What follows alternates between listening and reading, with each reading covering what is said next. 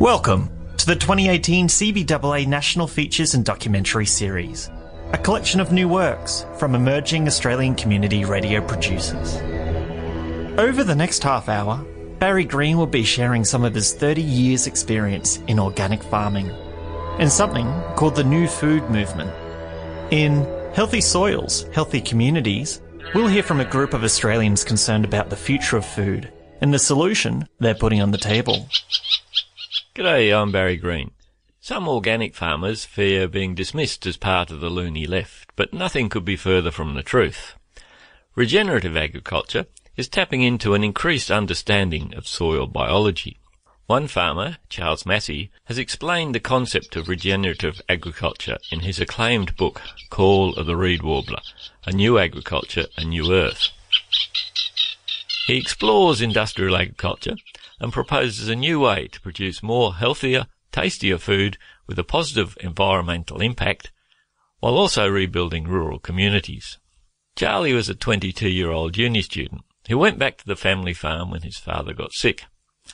And after farming successfully for 36 years, Charlie went back to university to undertake a PhD in human ecology. I met Charlie in Fremantle in Western Australia in March 2018 where he was guest speaker at an event titled Healthy Soils, Healthy Communities Pathways for Regeneration from Farm to Fork. The event was organised by Edith Cowan University, Perth Natural Resource Management, and the Heart Foundation. As an organic farmer, I've always felt we've been preaching to the converted. Charlie's book is appealing to a far wider audience and challenging belief structures that have evolved around industrial agricultural practices. Let's meet Charlie and others mentioned in his book are involved in farming and health as we explore the connection between soil health, community health and your health. Charlie explains that many industrial farming practices developed after the Second World War when companies were looking for ways to use the factories that had been built to produce chemicals and explosives. The big multinationals could see a huge opportunity and so they, they came up with the modern um, synthetic fertilizers, uh, dependent on fossil fuel and, uh, and, and and nitrogen. So that was really how, if you like, the big industrial sector geared up to push industrial agriculture. The so-called Green Revolution came off the back of that. Despite the awarding of Nobel prizes, the social and ecological impacts now have been found to be pretty disastrous worldwide. The concept of stability through diversity and the importance of a feedback loop is critical to any stable system. It seems to me that the feedback loop between farmers and, shall we say, eaters has been broken by the commoditisation of food. That's a really good point. There's a couple of issues here, and that is that the only way the regenerative movement is going to work is that people start to learn just the stark difference between its density and range of nutrients coming out of healthy soils and systems versus what the industrial world's doing to their food. And we're seeing it starting to happen with um, my youngest daughter works in the new food movement in Melbourne, for example. There's some wonderful stuff happening in a lot of our cities in terms of community gardens, school gardens. Stephanie Alexander's teaching of growing your own veggies and stuff. But most consumers don't realise is that in a healthy uh, soil, and, and today still at uni, because I sat through uh, soil science 40 years apart, they still mainly teach chemistry and physics. But the real secret is the huge biology under a healthy soil. And one of the key components there in creating healthy soil are, are the root fungus. What these guys do in exchange for the uh, root sugars coming out of the plants from photosynthesis, their part of the bargain after getting these sugars is to go and search this huge variety of nutrients. And we're talking about thousands, which humans are co-evolved to eat. If you proceed then to chemically fertilize or spray, you kill off the biology. And, and so you end up with modern crops that are basically drug addicts, dependent on just a few minerals, which aren't necessarily good for you in their large doses. And then parallel to that is the modern breeding techniques, which is to breed for production and your dwarf wheats and all that sort of stuff. And, and there's just huge amounts of research to show now that the nutrient level, they've plummeted. Most industrial food, on top of what the processors do to it, is pretty well empty of the vital nutrients. And so that's a factor in the explosion of the modern diseases. But the other big one, and this is now coming over the horizon like an express train, is The world's most widely used herbicide is glyphosate, commonly known as Roundup. Tons going out now. There's more and more researchers coming out with the data. And we now know it's in most of the industrial modern foods. It's even in baby's milk. It's in our water. The recent evidence uh, coming from lots of scientific papers is that it is very, very destructive of our immune systems. Firstly, it's getting into our guts, our gut microbiome, and it's totally cutting and interfering with the amino acid pathway that the bugs process for uh, healthy uh, immune defense. Point two, we know the glyphosate chemical is now penetrating the really important gut lining and it's also penetrating the blood-brain barrier. With the explosion of genetically modified soy, corn, cereals, canolas, all the modern food staples, and corn syrup penetrates all the major industrial foods you see on supermarket shelves. That took off with genetically modified crops in the uh, mid 90s. And the parallel explosion in modern diseases, you know, your cancers and uh, heart diseases and others, uh, let alone your brain diseases, ADDH, Alzheimer's, autism, etc., is an extraordinary correlation of, of that taking off at the same time as this explosion in glyphosate. So the evidence is just mounting enormously. And I think as the truth gets known, it might cause a huge shift in that urban population we're talking about to support the food off organic, uh, healthy, regenerative landscapes. So uh, I'd be watching this space, Barry. The uh, tobacco companies managed to deny the issues of their product, but at least people had a choice about using that product. In the case of glyphosate, people don't know they're consuming it. Look, there's a lot of good material around now on, on the playbook that um, the tobacco industry used. It was the same think tanks and deniers and the same tame scientists were picked up by the climate deniers. And now the chemical industry is picking up exactly the same group. It's, it's, it's, it's the game of denial. And, um, and it's been effective. They don't try and deny, they just water down the argument and sow doubt. So nothing nothing new. It, it's it's the old playbook, but uh, you can only keep sitting on it for so long. And I, I think um, some of these issues are enormous, and and the, the, farmers that are into regenerative agriculture delivering a truly healthy food, and the urban community is waking up to it. That that's the, the change is going to come from the bottom up, Barry. It's it's not going to be top down.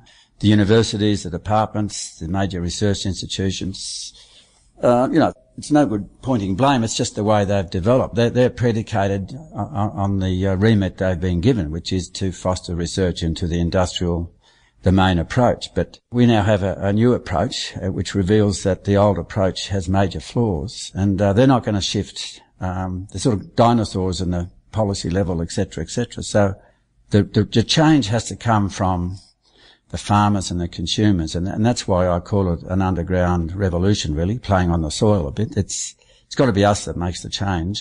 Otherwise, the legacy we leave to our children and grandchildren is going to be horrific. Charles Massy's call of the reed warbler is providing a call to action, and someone taking up that call is Amanda Devine, a professor of public health and nutrition at Edith University, who is one of the organisers of the Healthy Soils, Healthy Communities event.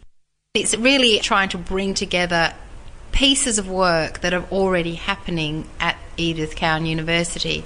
And really, we want to sort of think about it in a, a, very bigger, bigger program of work. But we also need to advocate to government. We need buy in from government and other stakeholders to actually make this happen. And it doesn't belong to one portfolio either. So you're really talking about a more holistic approach and uh, what Charles refers to as uh, importance of diversity and as you develop environmental and economically diverse systems, they become self-regulating and, and self-organising. Uh, and Charles compares that to the Darwinian survival of the fittest sort of uh, thinking, which has led to bigger and bigger organisations. Uh, stability through diversity is fairly fundamental. Yes, I, I, I, totally agree. And I suppose we really need to all have a role in that. Even if we do something at a very small local level, we're playing a role in a much bigger piece of work. And I mean, I think Edith Cowan is trying to do that with other partners. And there's a real groundswell. The time is ripe, really, and we need to be sort of engaging lots of people, making it happen in our own backyards, in our own communities, and then looking at the state, nationally, and then beyond. The significance of community radio, and this is being produced for community radio in Australia, is that um, it is driven by the community, and, and the commercial media has sort of been paid for by the companies that are selling these, uh, what Michael Pollan in The Omnivore's Dilemma refers to as food-like material. And, uh, you know, I think, uh, I think we are in this period of change, driven to a fair degree by the internet, because the internet is the best of capitalism, and it's providing a mechanism for the exchange of ideas and information that hasn't existed previously because uh, the commercial media has been the main source of information. It's largely been driven by fairly vested commercial interests. Yes, and that's where I suppose academia or universities have a role in actually undertaking independent research that can then feed back and drive change that needs to actually happen independent of, of commercial enterprises. Like you hear your grandparents maybe talking about how things tasted when they were kids and it doesn't taste like that anymore because actually it doesn't because all of those flavour profiles come through from microbiology. I'm Barry Green and we're exploring the connection between healthy soils and healthy communities. Nicole Masters is the director, researcher and storyteller for Integrity Soils. She's an agroecologist working all around the world helping farmers to better understand the soils and create better products with less inputs.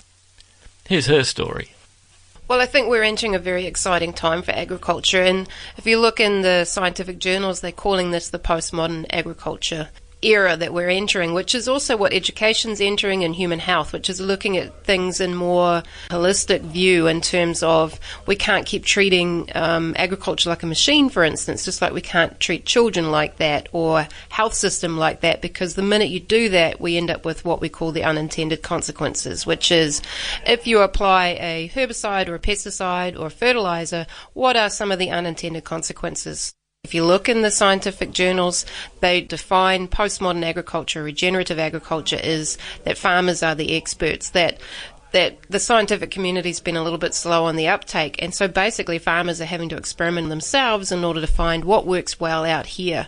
And the exciting thing about inf- the information age that we're in is that producers are able to support each other through the internet, through you know podcasts and radio, and getting together um, and just sharing information and of what works well here. What we're seeing is no matter where we're at, it's a biological system that we've been dealing with, and yet we've been treating it like it's a physical or chemical system. And actually, we've got to get back to those basics, which is biology. And if you look at what's happening in health at the moment around the human microbiome and just the massive breakthroughs we've had in the last 10 years in our understanding, the same understanding is happening in soil health. How do those microbiology relate to the uptake of enzymes and vitamins and secondary metabolites? The stuff that gives us food quality is a biological process. Or, you know, if we're looking at wine, what gives wine its beautiful flavors is a biological process. So there's been rapid breakthroughs in this, and it's really exciting frontier to be working in. We can't keep up with the interest and the demand from, you know, pretty large scale cropping operations, um, sheep and beef that really are thinking, how do we improve the nutrient density for a consumer market that's becoming more discerning? Ask those questions like, you know, are there chemical residues in this food? You know, uh, glyphosate, for instance, is not a food additive, and yet in many places it's being applied before harvest. You know, and I think if, if people were thinking and considering, what am I growing? Oh, yeah, I'm growing food. Maybe uh, people don't want to have that, you know, chemical additive added into the system. You talked about nutrient density, and that's something that um, probably hasn't been considered. You see an orange or an apple or whatever and think it's an orange or an apple, but depending on how it's grown, it can have lots of minerals or, or very little. Is the mineral density of the food a direct product of the health of the soil? So the same as what we're seeing in the human microbiome. So they're saying, you know, one third of people now have a seriously compromised gut system, um, and most people have a compromised gut system. You're not able to get the nutrients and the vitamins the way it's designed to be. So our health has been compromised. They're now finding pretty much everything you can think of for human health is related to your gut microbiology. So same thing in the soil. We've done a lot to compromise that living faction that are what providing, you know, trace elements and minerals and vitamins to the plant. So um, if you look back say to the 1940s data about the amount of nutrients in food we've lost between 20 to 60% of the nutrient density in that food. So you, you'll be eating an orange, but actually that orange, you have to now eat two or three times the amount of oranges to get the same amount of nutrition. So they're calling it the hidden hunger in terms of we're not getting those trace elements, vitamins, enzymes that we need because it's a biological process. So yeah, make that demand. You know, it's the consumers that are going to really drive this and, and be willing to pay for that food instead of, you know, this race to the bottom of lower and lower quality for a lower and lower price. Just doesn't work for anybody. That's Nicole Masters, an agroecologist, helping farmers to bring life back into their soils. A WA farmer featured in Charlie's book is Ron Watkins, an innovative farmer from Frankland River in the Great Southern. In his book, Charlie talks about the peer group pressure that Ron has copped over the years. As an innovator, which I am, doing new areas, every innovator knows that he's pushing new knowledge. It, it hasn't been done before necessarily. So he, he knows he's on the edge of it all. And he's got to be able to sort of cope with that. But in the trying, you might fail. But I felt the trying was well worth the effort. And even if I did fail, uh, I had tried and I would have answered a fair few questions. So that's what I tried to do. Organic agriculture is all about building a soil organic matter so that the biology can develop to access the nutrients. This is also locking carbon into the soil and drawing huge quantities of carbon dioxide from the atmosphere. Charlie talks about regenerative agriculture. Ron, is that a better description than organic? See, organics has a, this this perception that you have a ponytail and nose rings and, and that sort of stuff. Well, come on, I haven't got one of those. I'm a third generation farmer. It comes from my travels overseas. I, have been to America and and uh, well five other countries in the world that we did a Churchill Fellowship for, and I saw what poisons were doing, and I didn't want to be a part of that. I didn't want my farm to be a part of that. And I really didn't want to produce food that had been produced with poisons. And, you know, when they're finding um, glyphosate in, in the breast milk of women, and uh, I, I just, to me, it was a killing thing. It was, to me, the environment is a beautiful thing. It's, it's married together. It is, it is diverse. It's not chaotic. And it's magnificent in its ability to be together in that diversity. And the greater the diversity, the better the sustainability. In 1996, Ron was awarded the United Nations Global 500 Award, which is the highest award the United Nations give in the environmental area. We headed over for World Environment Day to South Africa, met President Mandela, shook hands, never washed my hands for a month. I first met you when the Albany Farmers Market started up, and uh, our tourist radio website has been promoting the Albany Farmers Market ever since. And I see this as all part of making the connection between farmers and eaters. How did you get involved in the Albany Farmers Market? So we headed off to the various meetings that Jane Addams put on down there, and then the very first time that we had any eggs in our new production system was the first day that the market actually started. So we trooped off down there with a hatful of eggs. Most of the food you get from the market in Albany would have been picked the day before. And I think if you spoke with consumers, what really gets people is the freshness of the food.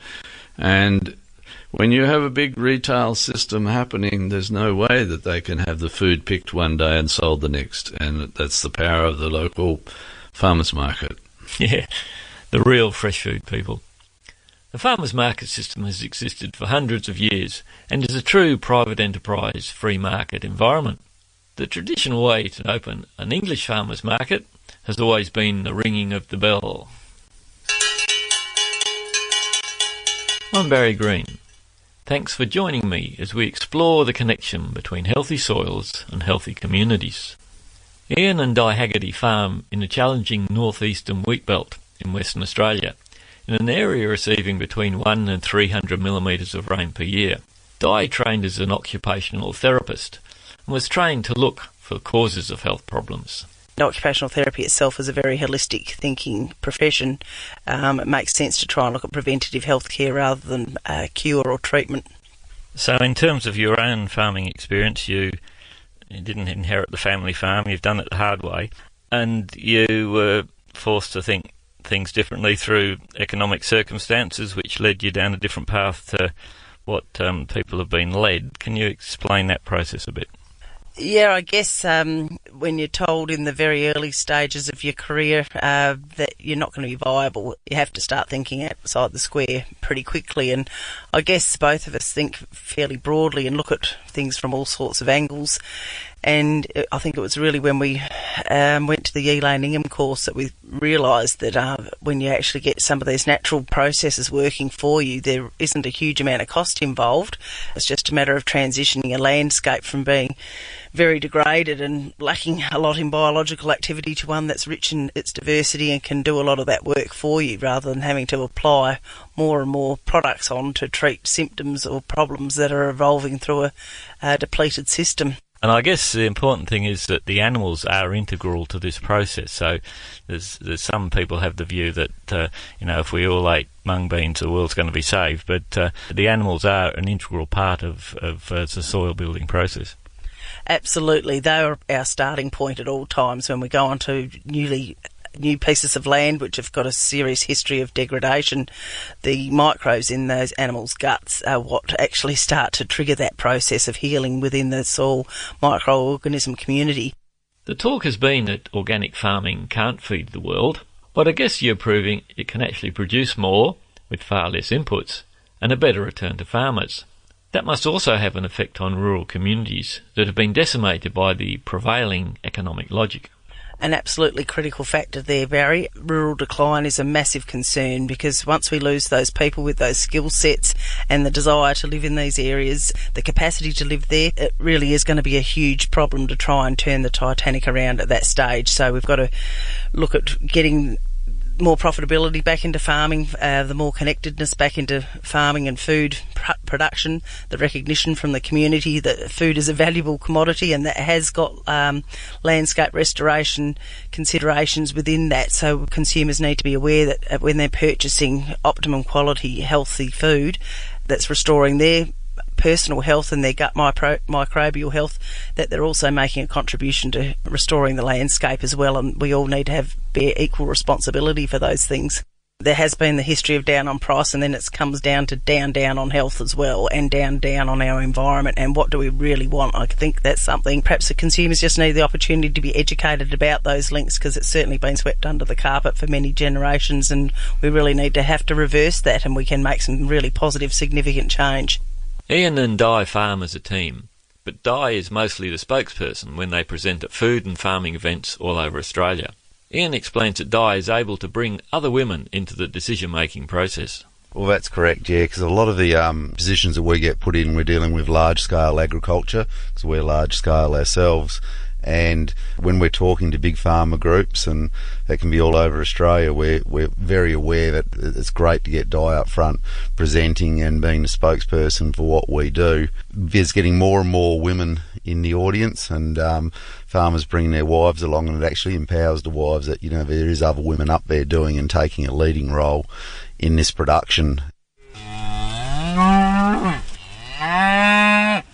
This program has been inspired by Charles Massy's book, Call of the Reed Warbler A New Agriculture, A New Earth. Charlie talks about the focus on productivity, which our governments are always talking about. But we have a subsidised health or sickness system that's costing the government billions of dollars a year and steadily increasing. Is it time for the Productivity Commission to investigate the connection between industrial agriculture and sickness costs? What I think is exciting is the internet, which is a product of the best of capitalism, is providing a free exchange of ideas and information so that we can have these conversations. And this opportunity has never existed before in the history of mankind. Now, a lot of marketers assume that people aren't very bright and have the concentration of a goldfish. But I think community radio listeners are much smarter than that. And by having a serious conversation, people can come to their own conclusions. And from a farming point of view, if we can produce a better product with less input costs, then we'll have a win-win situation. Let's give Charles Massy the last word. The change has to come from the farmers and the consumers, and, and that's why I call it an underground revolution, really. It's got to be us that makes the change. This whole thing's really a story of hope. I mean, there's so much negativity around, but here are the solutions, both planetary wise, human health wise, farming wise, and local community wise. So I think there's just so much hope involved, positivity. That was farmer Barry Green finding out what's happening in farming for the future of food. Healthy Soils, Healthy Communities was produced in the studios of Donnybrook Community Radio with supervising production from Ian Hill. It was just one piece from the CBAA's 2018 National Features and Documentary Series. Visit nfds.org.au. This program was made possible with support from the Community Broadcasting Foundation. To support the production of content like this, donate at cbf.org.au. It was produced for the Community Radio Network with training and mentoring from the Community Media Training Organisation.